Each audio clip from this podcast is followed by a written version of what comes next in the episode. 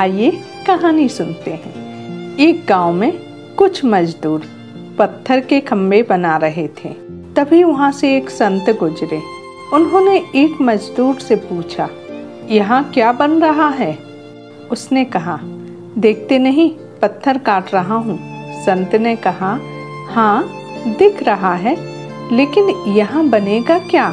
मजदूर झुंझला कर बोला, मालूम नहीं, यहाँ पत्थर तोड़ते तोड़ते जान निकल रही है और इनको यह चिंता है कि यहाँ क्या बनेगा। साधु आगे बढ़े। एक दूसरा मजदूर मिला। संत ने पूछा, यहाँ क्या बनेगा? मजदूर बोला, देखिए साधु बाबा, यहाँ कुछ भी बने, चाहे मंदिर बने या जेल।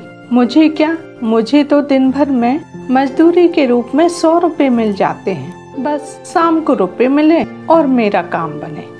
मुझे इससे कोई मतलब नहीं कि यहाँ क्या बन रहा है? साधु आगे बढ़े तो तीसरा मजदूर मिला। साधु ने उससे पूछा, यहाँ क्या बनेगा? मजदूर ने कहा, मंदिर। इस गाँव में कोई बड़ा मंदिर नहीं था। इस गाँव के लोगों को दूसरे गाँव में उत्सव मनाने जाना पड़ता था। मैं भी इसी गाँव का हूँ। ये सारे मजदूर इसी गाँव के हैं। मैं एक एक छैनी चलाकर जब पत्थर को गढ़ता हूँ तो छैनी की आवाज़ में मुझे मधुर संगीत सुनाई पड़ता है। मैं आनंद में हूँ। कुछ दिनों बाद यहाँ मंदिर बनकर तैयार हो जाएगा और यहाँ धूमधाम से पूजा होगी। मेला लगेगा, कीर्तन होगा। मैं यही सोचकर मस्त रहता हूँ। मेरे लिए यह काम काम नहीं है। मैं हमेशा एक मस्ती में रहता हूँ।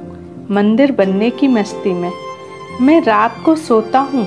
तो मंदिर की कल्पना के साथ और सुबह जागता हूँ तो मंदिर के खम्भों को तराशने के लिए चल पड़ता हूँ। बीच बीच में जब ज़्यादा मस्ती आती है तो भजन गाने लगता हूँ।